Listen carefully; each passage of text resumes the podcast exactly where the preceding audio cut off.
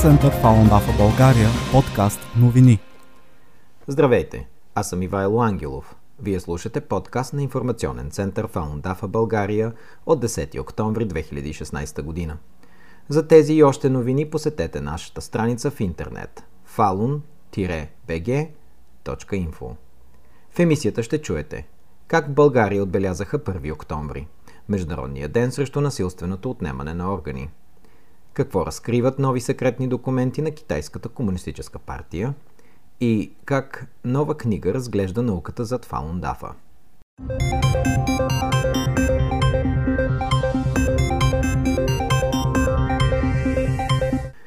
Български последователи на духовния метод Фалун Гонг отбелязаха 1 октомври, Международния ден срещу насилственото отнемане на органи, с събития в София и Хасково.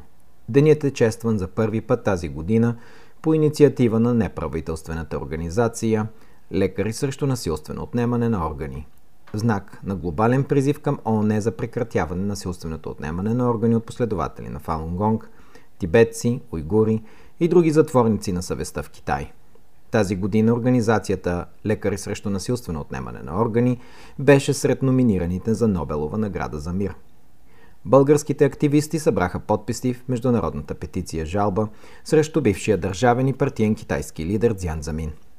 През 1999 година Цзян започва национална кампания на репресии срещу Фалун Гонг, която включва масови арести, изтезания и насилствено отнемане на органи от поддръжници на метода.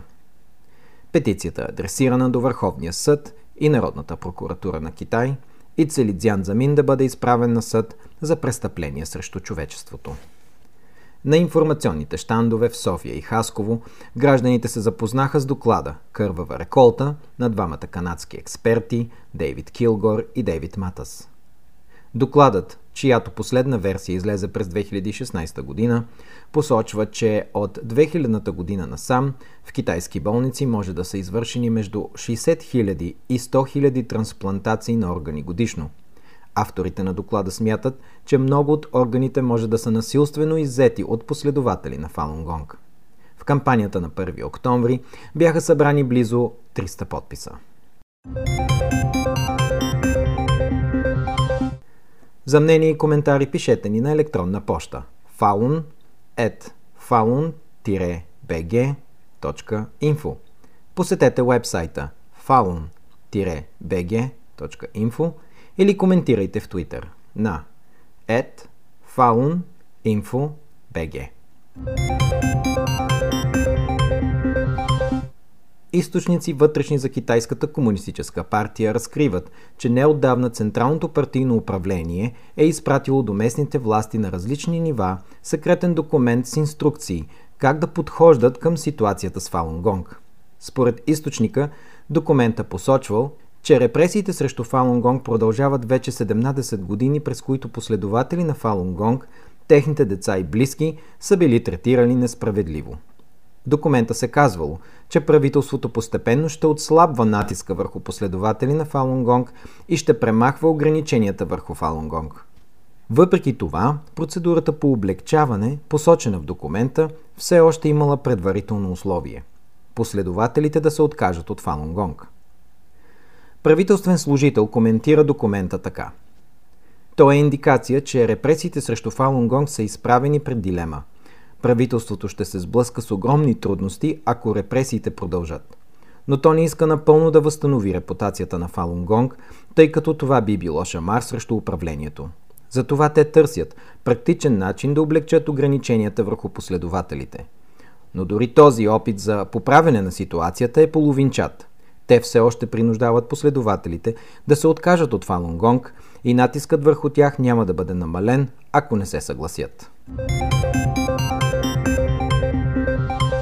Нова книга с заглавие «Практиката за съзнателност Фалун Гонг. Медитация за здраве, добър живот и отвъд» на доктор Маргарет Трей анализира научните твърдения за лечебната ефективност на традиционния китайски медитативен метод.